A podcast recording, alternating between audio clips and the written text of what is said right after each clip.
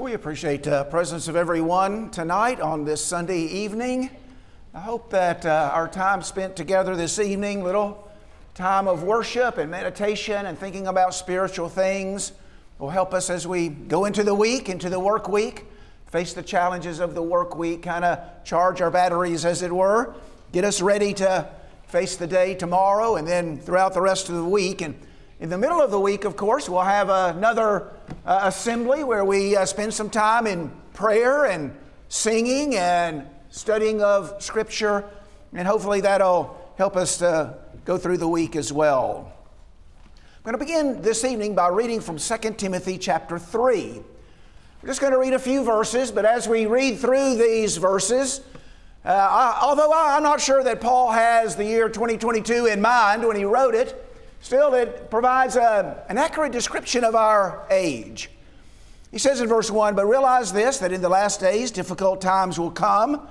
Men will be lovers of self, lovers of money, boastful, arrogant, revilers, disobedient to parents, ungrateful, unholy, unloving, irreconcilable, malicious gossips, without self control, brutal, haters of good, treacherous, reckless conceited, lovers of pleasure rather than lovers of God, holding to a form of godliness, although they've denied its power.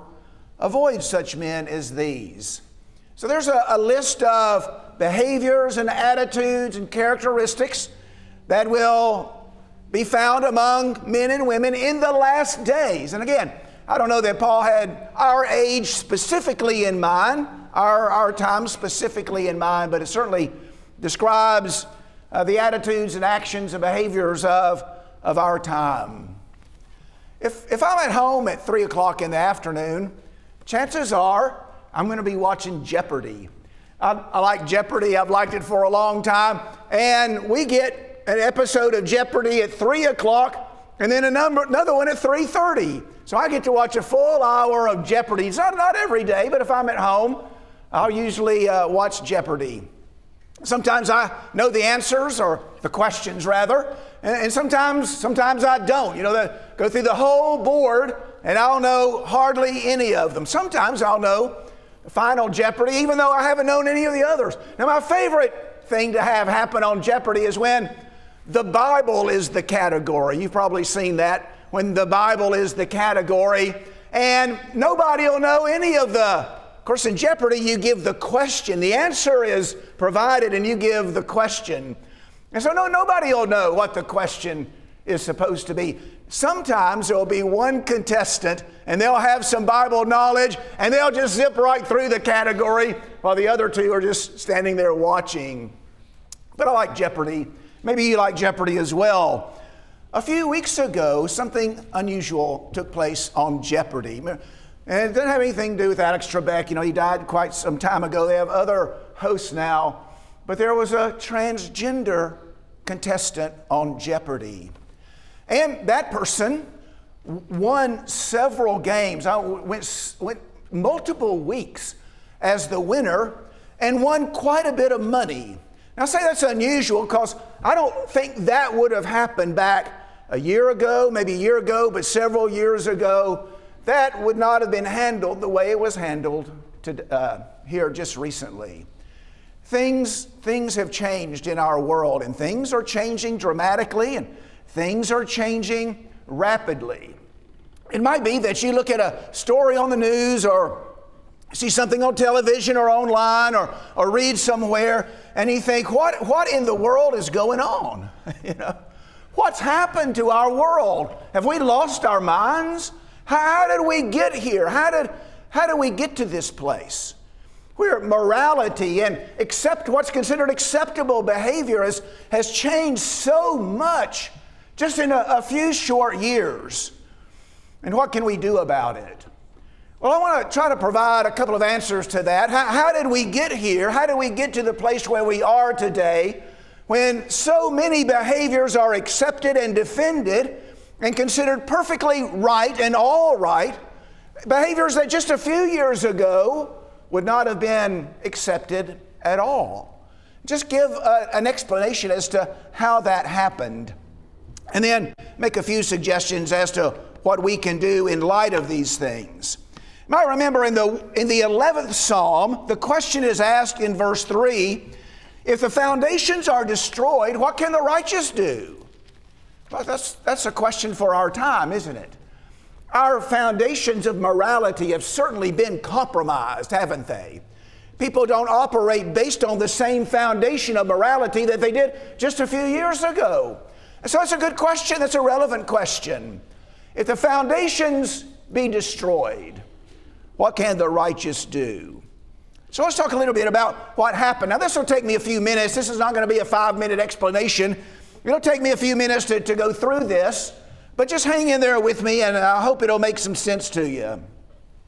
There have always been people who have rejected the teaching of the Bible, going all the way back to the time period just after the New Testament was completed, the end of the first century, into the second century.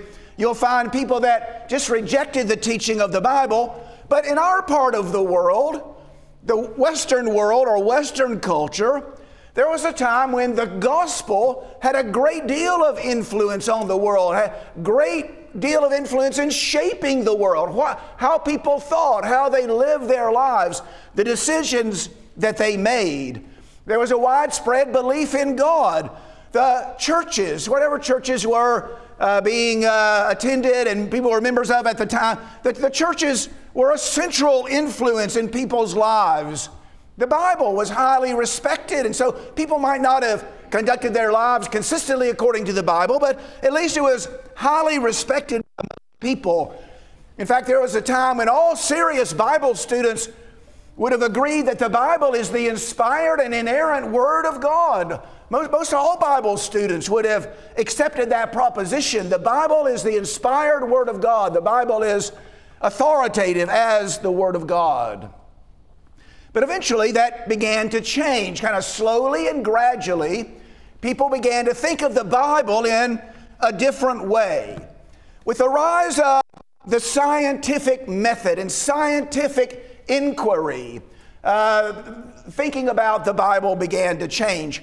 In the 18th century, the 19th century, maybe even earlier, even before that, but certainly by that time, 18th century, 19th century, great strides were made in the scientific understanding of our world. Isaac Newton lived, for example, 1643 to 1727.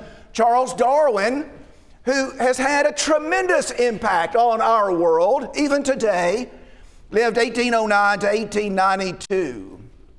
The scientific method, scientific instrumentation, technology, the practice of scientific inquiry yielded phenomenal results during that time 18th, 19th, into the 20th century. The results are just, just phenomenal. So just think about the scientific development that has taken place over the last 200 years or so. Just absolutely incredible. None of us would want to go back to a pre scientific age. No, none of us would want to go back to a time before scientific understanding of, of the world. And so there's great benefit to, to all of this, but there's a disadvantage as well. There, there's been a downside. With the rise of the scientific understanding of our world, there has been a decline in the belief of the supernatural. And so, after all, if there's a natural explanation for everything, if everything we see and everything we experience is simply the result of physical properties and chemical, uh, chemical reactions and all, all of that, if there's a natural scientific explanation for everything, there's no need to believe in the supernatural, anything beyond this natural physical world. And the two are pitted against each other. And so there's a scientific approach, and then there's a, an approach of faith. And so science is pitted against faith. You're either a scientific person or you're a person of faith. People went to university to learn science and to pursue a career in it. Men and women of science were thought of as enlightened and insightful and sophisticated and educated. Science has to do with the intellect. It's intellectual, it has to do with the reason, it's, it's reasonable. Whereas faith is non intellectual. It doesn't have to do with reason. It's, it's non reasonable. I hate to say unreasonable, but it's non intellectual. And men of faith are looked at as unsophisticated and unenlightened and even superstitious. And so it's sort of superstitious to believe in the supernatural. And so that's how things developed. During this time, people began to look at the Bible in a different way. The more highly thought of universities began to look at the Bible in a scientific way. And so we're going to take this book that's been so influential in people's lives, and we're going to begin to look at it not with the eyes of faith, but, but through a scientific process. And so it is analyzed and dissected just like people would say any other book. We're going to treat it just like any other book. The first step in that process was to set the supernatural elements of the Bible aside. See, they're non scientific, non intellectual. And so we're going to set aside the miraculous, we're going to set to the side the supernatural element of the Bible and just look at it like any other book. And the, the results of a scientific investigation were that the Bible is not really what it purports to be. It's not the verbally inspired, inerrant Word of God. It's the product of men, in fact, some very fallible men. And remember that the scientific approach doesn't allow for the supernatural. And so the Bible could not possibly be the inspired, verbally inspired, inerrant Word of God. Because to believe in those things is almost to be to accept the superstitious. And so the Bible must be the product of man, and in fact, some very fallible men. The supernatural elements, the miracles of the Bible, are considered legend and myth or embellishment. The traditional stories handed down from generation to generation. The Old Testament stories are really no better or worse than the myths of other ancient cultures. And so, the result of this kind of approach to the Bible, the scientific approach to the Bible suggested that the flood story in the Bible, the story of Noah building an ark and God bringing him the animals and God keeping him alive during that period of time, now that's really not any better or worse than the Babylonian flood story, the Epic of Gilgamesh, and all of that. And lots of cultures have flood stories, and, and really, the Jewish flood story is no better than the Babylonian blood story. They're, they're all sort of the products and the developments of the mind of men, stories and myths and legends handed down from one generation to the next. The authors of the biblical books did not actually write them at all. Moses is not really the author of Genesis, Exodus, Leviticus, Numbers, Deuteronomy, the, the Pentateuch. Rather, it's sort of a compilation from various sources, at least four, maybe, maybe even more than that, and really didn't reach its final form until, oh, about the 5th century BC. So it underwent a process of copying and editing and redacting until eventually it, it, it, took the form that we have today.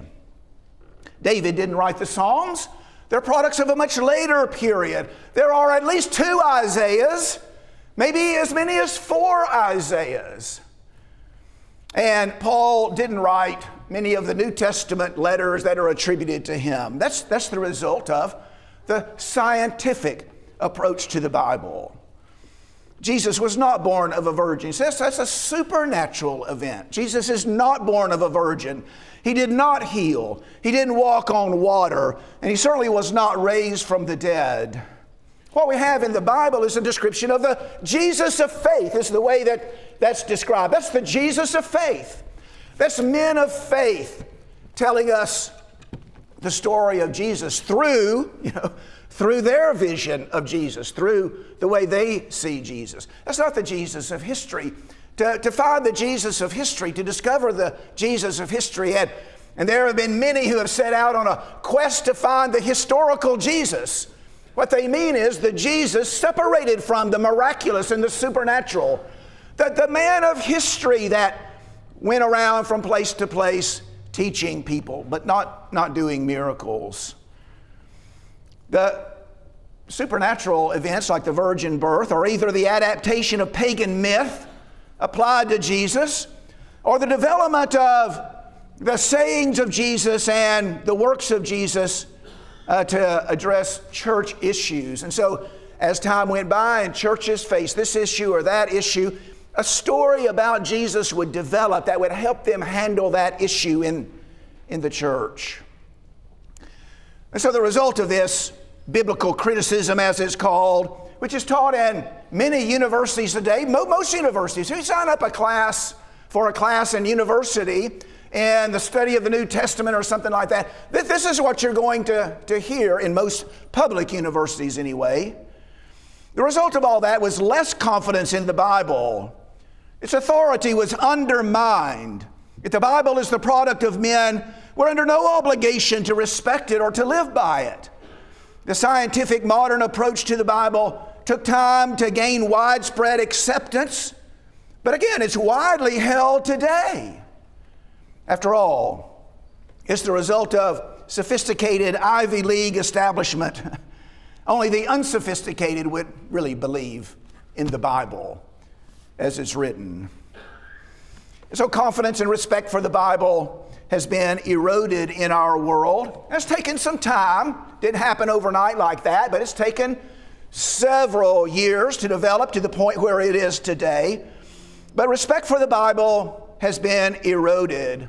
Science is the new religion. Scientists are the new priests. And accomplished scientists are the new high priests. But you know, science has nothing to say about morality. And so remember a few weeks ago when when Kevin preached, he, he talked about the, the scientists who had developed some way to do something very dramatic, very big, potentially very destructive. And the question was asked yeah, I know what you can do, but is that what you should do? Well, science doesn't answer that question, what you should do. We have the ability to make a bomb, you know, that, that'll be oh, unbelievably destructive, the atom bomb or the hydrogen bomb. We have the ability to do that. But if you ask science, should we do it? Well, I, you know, I don't know that. that. That's, not, that's not my area of expertise. What, what we should do. You need to ask someone else that question. And so, with the standard of the Bible eroded, with the elevation of science into the position of the new religion in the world, not, not that I think science is a bad thing, I'm all for it. The question of ought, what ought we do, goes unanswered. If the Bible is removed as the standard, then, then what will take its place? We have to have some way of deciding what's right and wrong, what we ought to do. And, and there are several uh, suggestions that have been put forward. Some would suggest the state will tell you what to do. The state is all powerful. And so you don't worry about what others say or what others suggest. We, the state, will dictate to you what's right and what's wrong and what you ought to do. And if you've been watching the news lately, you see an example of that. but most people reject this. They don't want the state telling them what to do. But another idea that's gained widespread acceptance is that, well, there are no absolute rights and wrongs everything is relative. There is no objective, absolute truth. Everything is sort of a synthesis, a mixture of good and evil, right and wrong, good and bad. And so nothing is absolutely right. Everything is, is, is relative. Here, here's a rule of thumb that maybe uh, you can uh, adopt and apply. If you ever come across someone suggesting something like that, everything is relative, that is so obviously self contradictory, that's a red flag. Everything is relative. Well, how about that statement? Everything is relative. Is that relative? you know. And so, anytime you someone's arguing from an, a principle like that, you know that, that just can't be right. Without any objective standard to appeal to, morality becomes subjective, relative individualistic. What I mean by that is morality, what's right and wrong, is what you feel is right and wrong. That's where we are today. And so the authority of the Bible has been undermined. And it's no longer sophisticated, intellectual. to believe in the Bible, that, that, that's, that's passe. You decide what's right for yourself. And if you decide what's right for yourself, and every individual does what's right in his own eyes, well, then it's relative. It's not absolute. It might change over time. And it's individualistic. No one has a right to tell someone else how to live their lives. You ever heard that before? How do, how do we get there? No one has a right to tell someone else how to live their lives. Well, we got there when the authority of Scripture was eroded and undermined and, and set aside. And so today we have homosexuality and the transgender movement and extramarital sex, and none of that can be condemned as wrong. It would be, sho- it'd be shocking to me anyway if I was watching TV and some commentator said of someone's behavior, that's wrong. You just don't hear that kind of language anymore. That's wrong. You see, because everybody can make up their mind for themselves, their own truth. You live according to your truth. And you decide what's right for you. Some would suggest that, well, you know, love should be the standard. We ought to behave in a loving way toward others. Why should my behavior be restricted by your definition of love? Why? You know, if, if Gary's got a bicycle and I want the bicycle, well, if, if everything, if all morality is relative and subjective, and I have the ability to take that bicycle for myself, well, why not? Who's to say that I'm wrong in taking that? Who's to say that he has a right to own something as his own property, you know? That's the way people reason today. And so, why should love, why should an, def, someone's definition of love be the standard? Why, why should I not act in my own self interest? Why not, why not act in my own self interest? The result, of course, is moral chaos. Everyone doing what's right in his own eyes, and the consequences are severe. It'd be similar to driving on the interstate with no rules. now, sometimes I, I get a little frustrated and wonder why people drive the way they do. But imagine if there were no rules on the interstate. Well, the, the result would be total chaos, and the consequences would be, would be severe. And that's, that's the world we're living in today.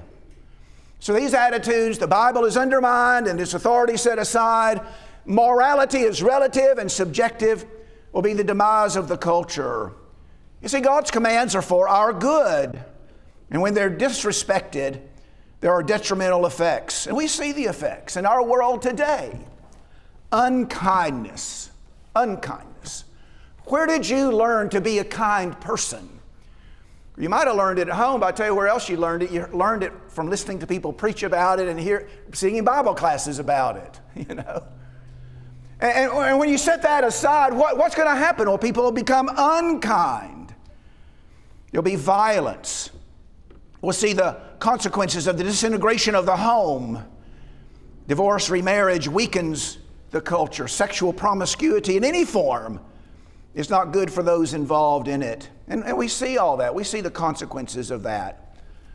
One other consequence of that is there'll be increased conflict between believers and unbelievers. And so those who don't believe will become less tolerant of those who do believe. And the conflict between them will increase. You ever noticed that there are none so intolerant as those who cry the loudest for tolerance? You ever notice that? Sure, sure. I, I, believe that's true. That's my observation at any rate. And so that's the situation. I told you it'd take me a few minutes to get through that. I appreciate you bearing with me. Now, now, what can we do? Well, let me just suggest some, some things that we can do in light of the current situation. We, you can make your faith your own. We can develop our own convictions. You know, sometimes people will rely on the faith of others. Children will grow up in a home that's led by parents who are Christians, and, and they'll simply adopt the faith of their parents and the convictions of their parents. Or we may grow up going to church and we sort of accept in an unquestioned way uh, the, the teaching of the preacher in the pulpit or the Bible class teacher behind the lectern.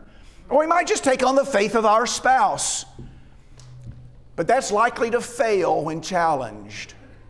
If you don't have your own faith rooted and grounded in a clear, deep understanding, when the pressure is put on, you're likely to fall.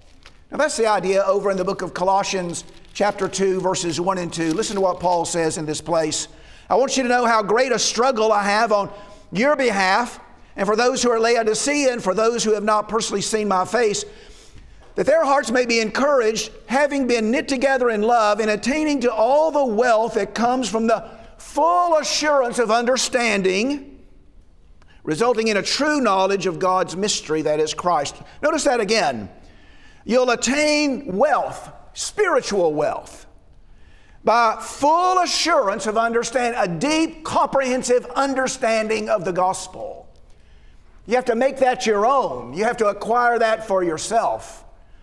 So that when the pressure is put on, you can stand. Verse 7 Therefore, as you've received Christ Jesus the Lord, so walk in him, having been firmly rooted and now being built up in him and established in your faith, just as you were instructed and overflowing with gratitude. I'm reminded of the young preacher Timothy. In, in 2 Timothy chapter 2, verse 5, Paul tells him, I'm mindful of the sincere faith within you, which first dwelt in your grandmother Lois and your mother Eunice, and I'm sure that's in you as well. So here's a man who grew up with a faithful mother and faithful grandmother. the, the faith lived in them first, first. They passed it on to Timothy, but now it's his faith. It was first in your grandmother and your mother. Now I'm convinced it's in you. Now that's, that's the process. Young people over here, really people all through. That, that's what's got to happen. We might hear it from our parents or the preacher or the elders or the Bible class teacher, but at some point, it's got to be my own. Remember what happened to those, to the seed that was sown on the rocky ground or the thorny ground? Look at Matthew chapter 13 as Jesus explains the parable of the sower, explains what happens to the seed that was sown on those two types of ground. Uh, we'll pick up in um, verse 20. The one on whom seed was sown on the rocky places, this is the man who hears the word of God, immediately receives it with joy. It has no firm root in himself, but is only temporary. When affliction or persecution arises, because of the word, immediately falls away. See, see no root. You know, it doesn't have that clear, deep understanding of the gospel and the faith, and so when affliction comes, falls away. Matthew chapter 7, Jesus says that those who hear his words and do them will be like a man who built his house on the rock. Got to build your house on the rock. When the rains come and the storms come and the winds blow, that house stands firm. That, that's what we're striving for. Make your faith your own. How do you do that? Make a deliberate decision to do your own study. You might be a young person, might be a teenager, but you need to start doing your own study uh, of the Bible. Do your own reading. Develop good spiritual habits. Spend time in the Word, thinking about the Word, thinking about what's being taught. Spend time in prayer. When you attend worship, pay attention, be engaged. Engage your mind and your thinking. Think along with the preacher, think along with the prayers. Develop good spiritual habits for yourself. Take the initiative to find the answers to your questions. As questions arise, and they arise in everybody's mind, find the answer to your questions. Do your own listening, do your own evaluating. The fact is, it may become more difficult to be a Christian in our world. It may become more difficult to be a genuine disciple of Jesus, and so we need to be prepared. We must stand on a good, solid foundation, or we're going to fall. Second thing we can do is determined to be faithful through trial. and so I'm going to be faithful. No matter what the trial is, no matter how difficult it is, I am going to be faithful.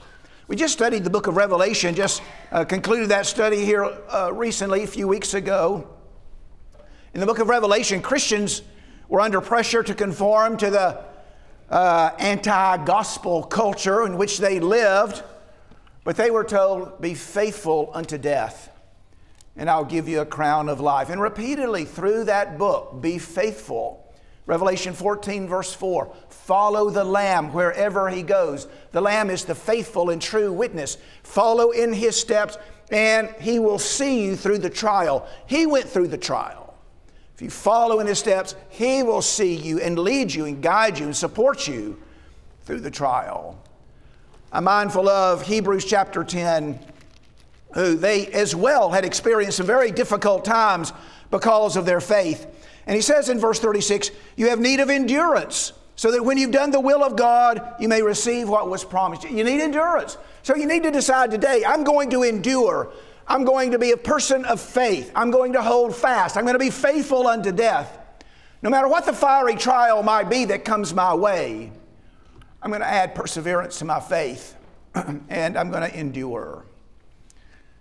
The third thing we can do is be ready to give an answer. Be ready to defend the gospel. Well, we know this passage from 1 Peter chapter 3 and verse 15. Uh, get over there to 1 Peter chapter 3 and verse 15.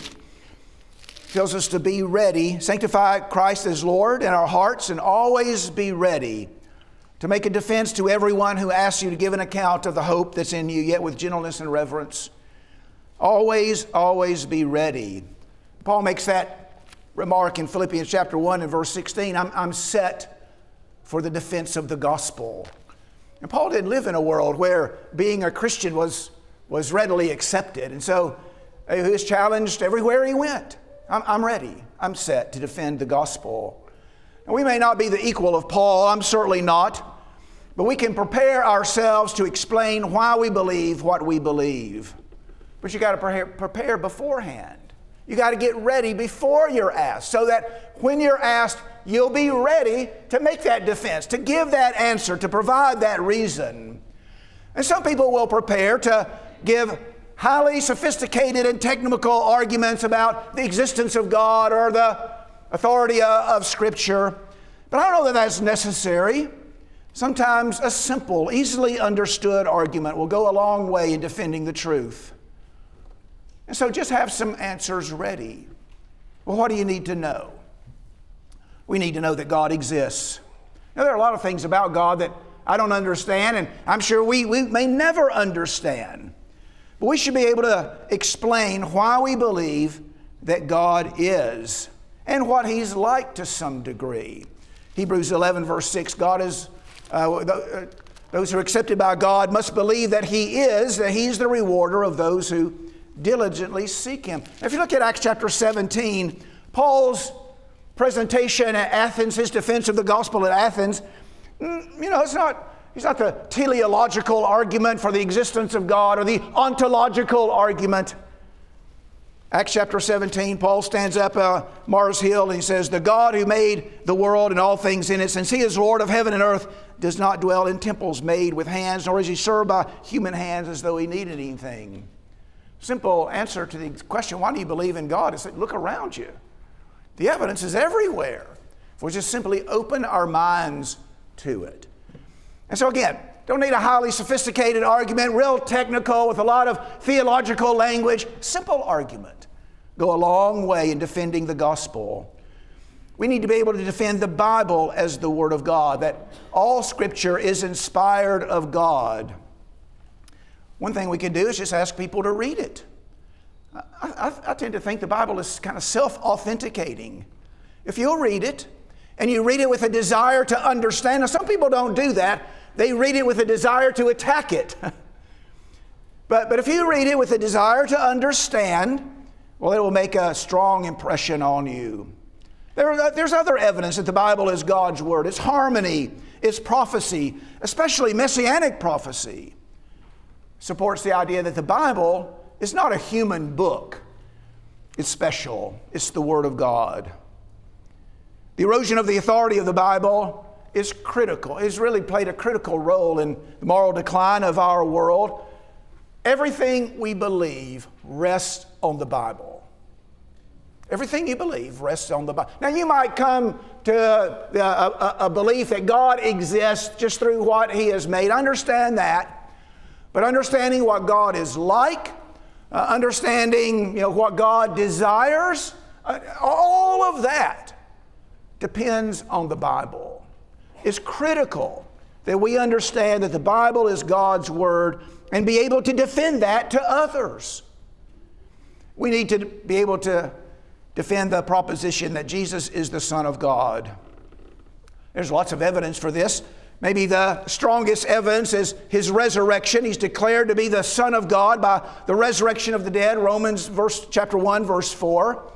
But there are other lines of evidence. We, we had a meeting on that not long ago, and maybe you, you heard the lines of evidence to support the resurrection of Jesus, the empty tomb, the conversion of Saul of Tarsus, the testimony of the disciples. All support the resurrection of Jesus if Jesus is raised, he is in fact the Son of God. Now, as we defend these things, the existence of God, the authority of the Bible as God's Word, the resurrection of Jesus, the deity of Christ, as we defend those things, many will remain unconvinced no matter how logical and strong our answer is. And it may be that we suffer some consequences because of our faith. But we cannot fail to speak up for Christ in light of what He's done for us. Right? You cannot fail to speak up for Christ after what He's done for you. And so we need to be ready, we need to get prepared. The time may very well come when we're challenged. But if your faith is your own, see, if you've determined ahead of time, I'm going to persevere, I'm going to be faithful, and if you've settled these questions in your mind and able to give a defense of them, well, then likely you will stand. You'll stand the test because your house has been built on the rock. Let's pray together. Our Father in heaven, we're thankful for the opportunity to approach you in prayer. We're thankful, Father, that you will hear us, and we ask you today to hear our prayer. We pray, Father, that the things we've done today in our worship have been acceptable to you. We pray, Father, that we've benefited from them as well. Father, we live in challenging times when people reject the knowledge of you, when they have no respect for your word and the authority of your word. And so, Father, our culture, our society is adrift and declining, and spiraling into ungodliness and immorality. Help us, Father. Help each of us to be faithful, to stand for truth, and to uh, shape our lives and our thinking and our conduct by what your word says. Help us, Father, never to be ashamed of those things, but to live them out in our lives and be able to explain to others why we believe the things that we do and why we live the way we live. Our Father, help us always to keep our eye on the goal, to keep our eye on the hope of eternal life. Whatever the situation is in this life, Father, we know it's temporary. We know it's not eternal. But we do know that there is an eternity beyond this life.